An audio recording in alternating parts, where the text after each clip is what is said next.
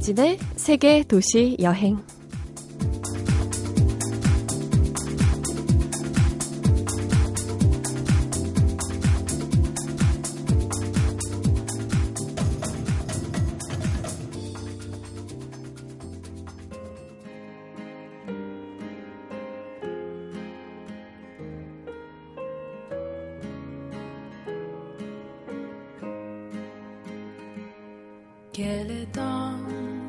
안녕하세요. 이진입니다. 매미 소리가 이제 그칠 듯도 한데 여전하고 여름이 꽁무니를 보일 때도 된 것 같은데 막바지 속사포를 쏘아대고 있어요. 그래도 우리는 지금 여름과 가을 사이의 공기에 둘러싸여 있을 겁니다. 여름의 끝에 서서 가을 바람의 기척을 기다리며 9월의 여행을 시작합니다. 잠시 후 오늘의 여행가 모실게요.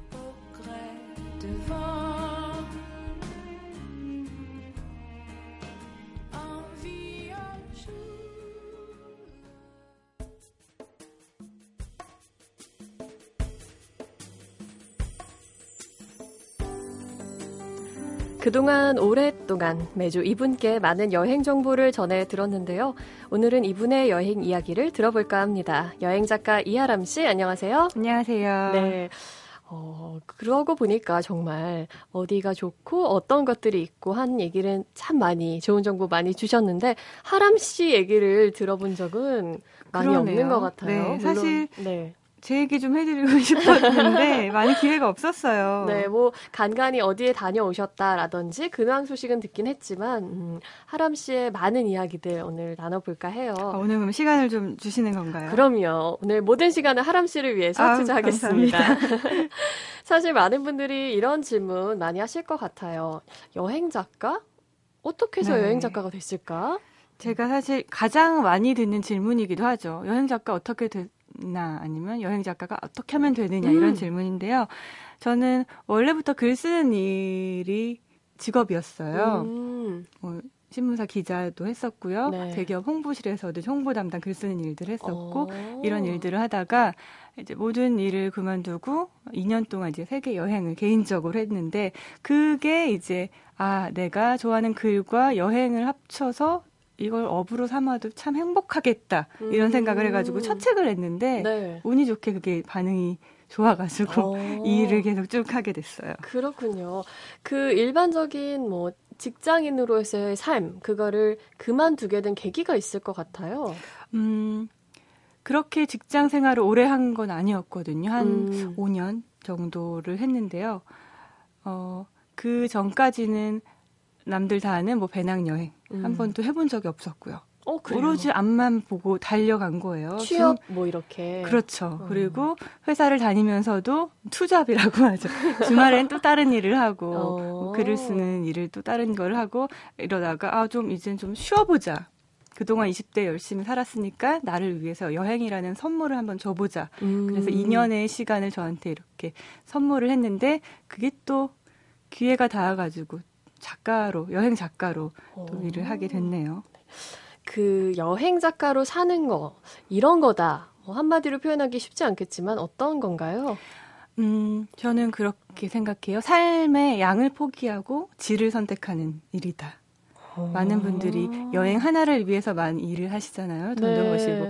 하나는 포기하셔야 돼요. 물론 질과 양을 둘 다 갖고 계시는 작가분들은 많은데요. 음, 네. 여행이라는 거는 일이 돼버리면 여행에서 남들이 느끼는 이런 설렘이나 음. 정말 휴식 같다 이런 느낌을 못 느끼게 되거든요. 네. 그러니까 적당히 휴식을 느끼면서 정말 즐기면서 여행도 하고 작가도 하려면 그 좀 질에만 초점을 맞추고 어허. 양은 적당히 포기하고 네. 왜냐하면은 개인적인 돈을 들여가면서 하는 여행인데 돈을 네. 벌면서 하는 여행이라면 음. 그렇게 많은 돈을 벌지 않아도 충분히 행복하거든요. 어, 만족감을 느끼니 그럼요. 만족감이 크기 때문에.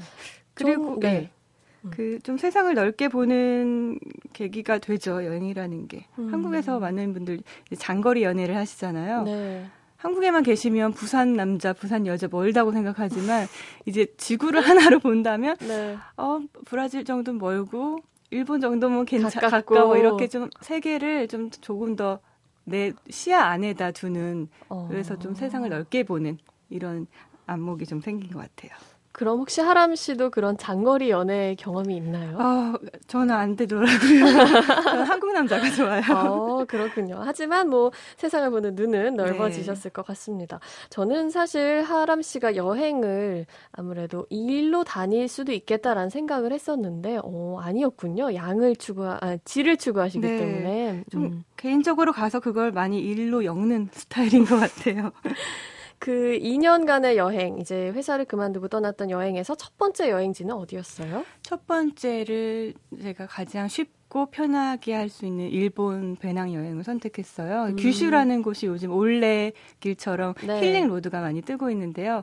규슈는 도쿄와 다르게 시골이에요. 자연을 벗삼아서 걸을 수 있는 코스들이 많은데 거기를 이제 JR 레일을 타고 기차를 타고서 규슈 이제 한 바퀴를 도는 한 달 동안 여행이 저희 첫 여행이었어요. 음, 그때 첫 번째 여행이 예전에 갔던 여행들하고는 조금 느낌이 달랐을 것 같은데 어때요? 그때는 일단 이제 자유로워진 상태에서 떠난 여행이었잖아요. 가, 모든 관계에서부터 해방이 되는 거죠. 누구의 딸, 뭐 직장 음. 상사의 부하, 네. 동료도 네. 없이 정말 뭐 20대 이하람 이런 이름만 이름과 나이만 갖고 처음으로 떠난 여행이어서 아 그때 제대로 처음으로 여행의 묘미를 느끼게 됐던 것 같아요. 음, 여행의 묘미 어떤 건가요? 저는 여행 작가라서 이런 말씀을 드리는 게 아니라 여행은 그렇게 생각해요. 혼자 가든 둘이, 둘이 가던 그 내가 걸어가는 그 뒷모습을 이렇게 멀리서 음. 내가 마치 내 몸을 이제 이, 육체 이탈해서 바라보는 일이라고 생각해요. 오. 어. 여행을 하면은 우리가 사는 곳에서 걷는 것과 걸음도 다르고 마음가짐도 다르잖아요. 네. 그래서 누군가 내가 걷는 뒷모습을 이렇게 바라봐주는 일, 음. 약간은 쓸쓸하기도 하지만 그래도 그런 경험이 인생에서는 젊을 때는 한 번쯤은 필요한 것 같아요. 그때 하람 씨의 뒷모습은 어땠나요? 좀 외로웠을 것 같은데. 그 이후에도 여행을 참 많이 가셨을 것 같은데 몇 개국 몇 개 도시나 다녀오셨죠? 제가 최근에 한번 이렇게 써봤어요. 제가 갔던 여행이 얼마나 많이 갔나. 저는 많은 나라를 다니, 다녔다기보다 인상 깊고 저한테 매력을 줬던 나라를 계속 다시 방문하는 음. 타입인데요. 그래도 나라로 따지면 21개국이 되더라고요. 한 도시로 따지면은 250개 정도 도시 정도 되더라고요. 그 중에 가장 자주 가신 곳은요? 저는 의외로 네팔을 제일 많이 갔어요. 몇 번 가셨어요? 저는 네 번 정도 갔는데요. 물론 뭐 일본은 어, 더 많이 갔지만 일본은 도시마다 좀 다르니까 음. 네팔은 딱 한 군데거든요. 카투만두 아니면 포카라라는 이제 아, 히말라야 트레킹을 가는 곳. 네. 그 똑같은 장소로 따지면 어, 네팔을 가장 많이 간 것 같네요. 그곳이 가장 마음이 끌려서였을까요? 아니면 음, 그랬던 것 같고요. 또 네팔에 가면은 네팔의 친구들이 음. 있는데 그 어느 나라의 친구들보다 정말로 저를 눈 빠지게 기다리고 있는 친구들이 있어서 아. 갔을 때 그 환대가 네. 정말 너무 고마워서 아, 한국에서 좀 쓸쓸하다 외롭다 싶으면은 이제 네팔에 가서 친구들의 거대한 환송회를 받으면서 그렇게 어. 좀 쉬고 놀고 그리고 많이 좀 즐기고 오는 편이에요. 음. 그 네팔에 있는 친구분들은 그 현지에 여행을 가서 사귀게 된 분들인 건가요? 네, 여행을 가서 만난 친구들도 있고요. 제가 네팔에서 히말라야 트레킹을 했었어요. 안나푸르나까지 올라갔을 때 셰르파라고 하죠. 네. 함께 이제 짐을 들고 음. 길을 안내해주면서 등산을 해주는 이제 가이드 격의 네. 분인데 네. 그 친구랑도 또 친구가 돼가지고 어. 같이 뭐 또 다시 등반은 못하더라도 그냥 시내에서 만나서 제가 또 선물을 갖고 뭐 친구한테 선물을 주고 한국 분들이 네팔에 등산하러 많이 가시는데 그렇게 다시 와서 그 셰르파를 찾는 경우는 거의 없다고 해요. 어, 어먼길 대장님 빼고는요. 보통은 한 번 가기도 힘든 그쵸. 곳이라고 하니까요. 그래서 음. 그거 제가 다시 방문했을 때 고마워하고 감격하는 정도가 그 다른 나라 친구들보다 더 크기 때문에 그게 저는 좋아서 계속 하는 것 같아요. 사람이 좋아서 그러네요. 사람이 좋다. 음. 좋아서. 네팔은 어떤 곳이죠? 사실 저는 그 히말라야 산맥 같은 곳의 모습만 그냥 간간히 떠오르지 정확한 이미지가 그려지진 않거든요. 네팔 하면 음, 인도와 티벳의 색채의 딱 중간 정도라고 보시면 돼요. 음. 인도에 인도에서 딱 그려지는 분위기가 있잖아요. 네. 그리고 티벳 그 티베트 불교와 이런 라마승들의 모습들이 그려지시잖아요. 거기에 네. 딱 중간 힌두 문화와 불교 문화가 적절하게 절반씩 섞여 있는 곳인데 네팔이 아름다운 이유는 아무래도 세계 최고산 에베레스트 산이 있고 또 설산을 보면서 등산이 가능하기 때문이기도 한데 그 많은 분들 시간 내셔서 거의 그냥 등반만 하고 오시는데요. 음. 네팔에 그냥 카트만두만 가셔도 그곳의 문화가 굉장히 아름다워요. 그 음. 불교와 힌두교가 이렇게 혼재되어 있는 그 문화에 저는 매력을 느껴서 그래서 계속 방문을 했어요. 어. 그럼 다른 분들이 뭐 아직 휴가를 못 떠나신 분들이 뒤늦게 휴가를 가시는 경우에도 추천할 만한 곳인가요? 그럼요. 음. 네팔 참 관광객들이 많기 때문에 안전한 나라고요. 하지만 시즌이 있기 때문에 이왕 가시는 거 음. 시내에서도 설산이 보이는 곳을 가, 그때를 가셔야 되잖아요. 네. 그래서 날짜로는 한 10월, 11월, 12월 어. 요때 이제 얼마 안 남았거든요. 가을을 즈음 해서 네, 가을쯤 가시면은 지금부터 아마 계획을 짜시면 될 거예요. 등산 안 하시더라도요. 시내에서도 그 고봉, 설산의 음. 고봉을 보실 수 있습니다. 그렇군요.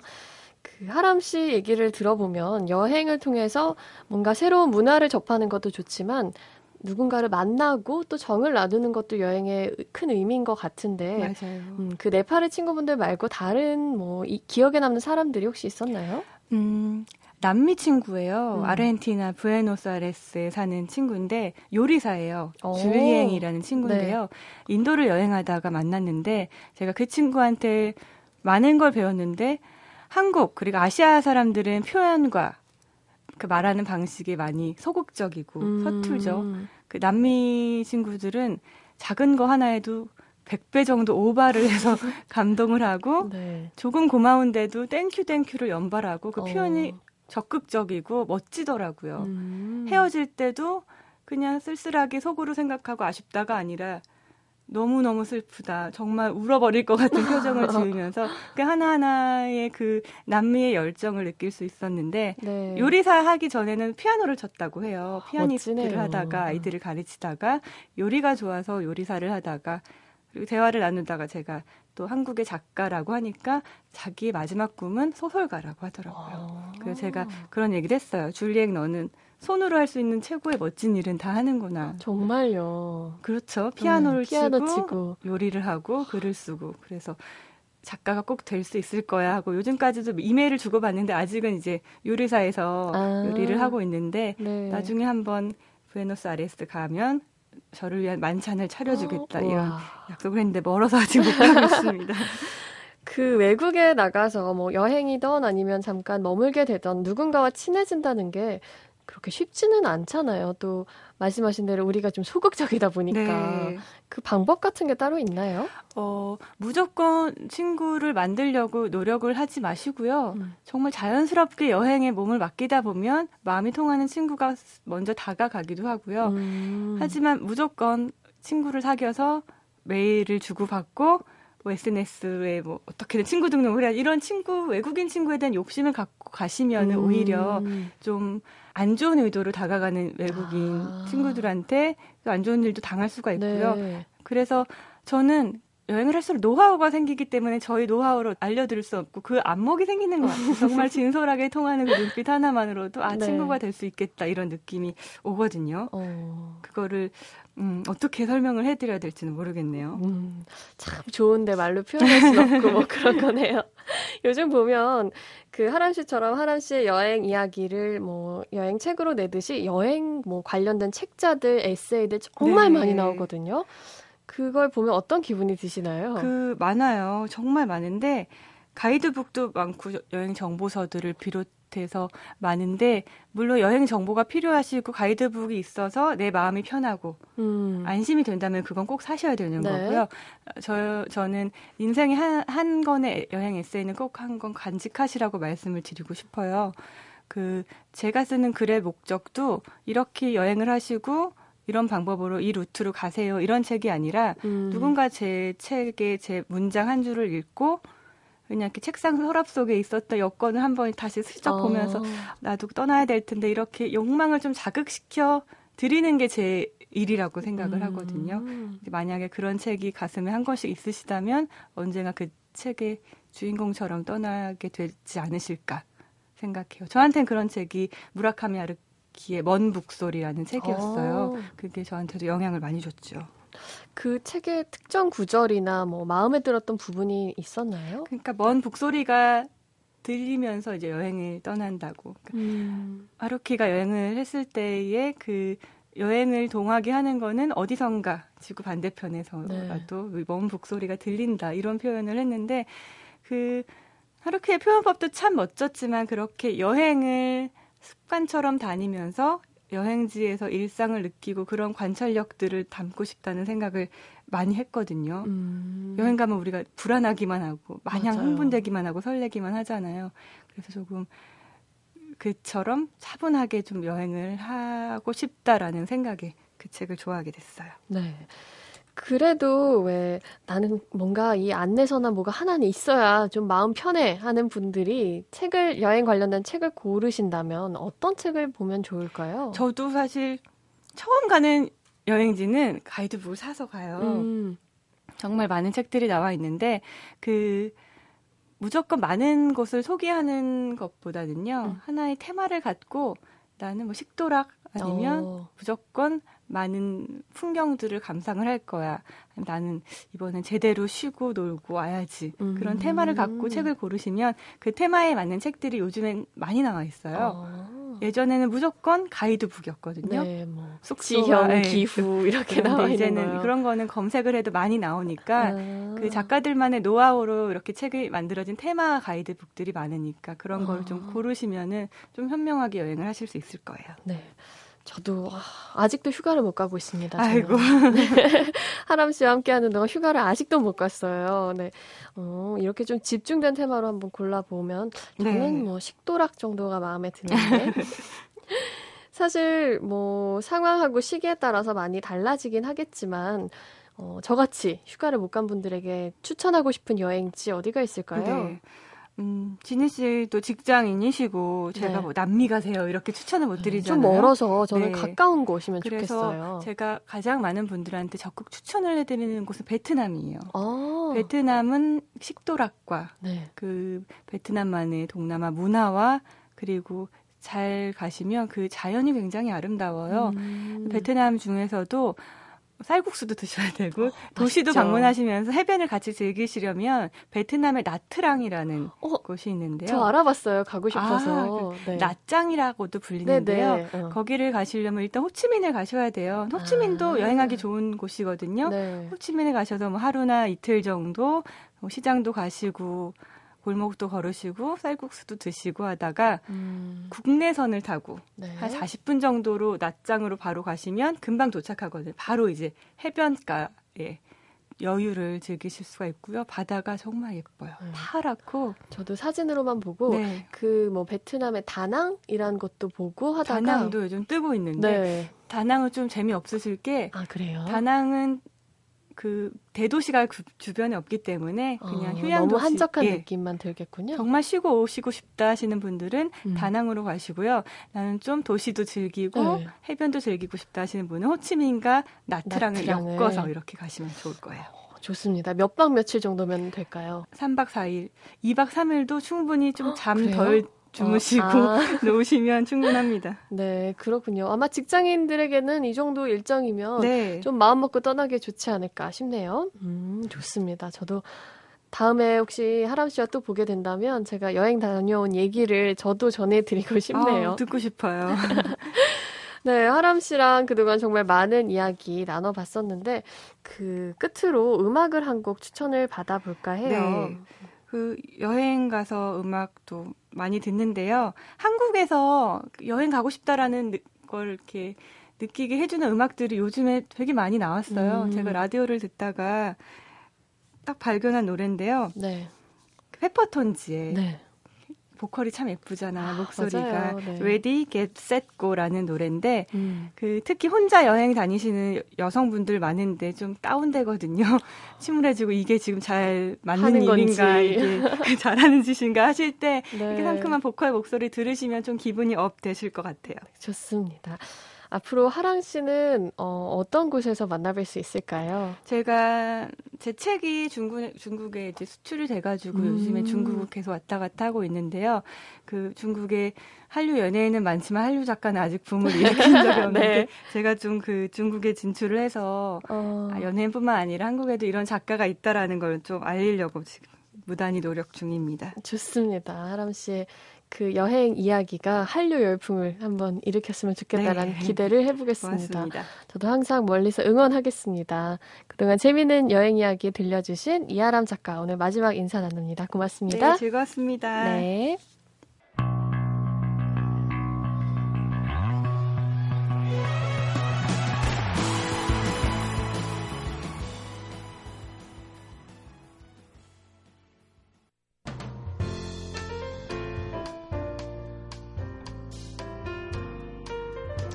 아킬 모저라는 독일의 여행가는 30년 넘게 세계 사막을 여행했습니다.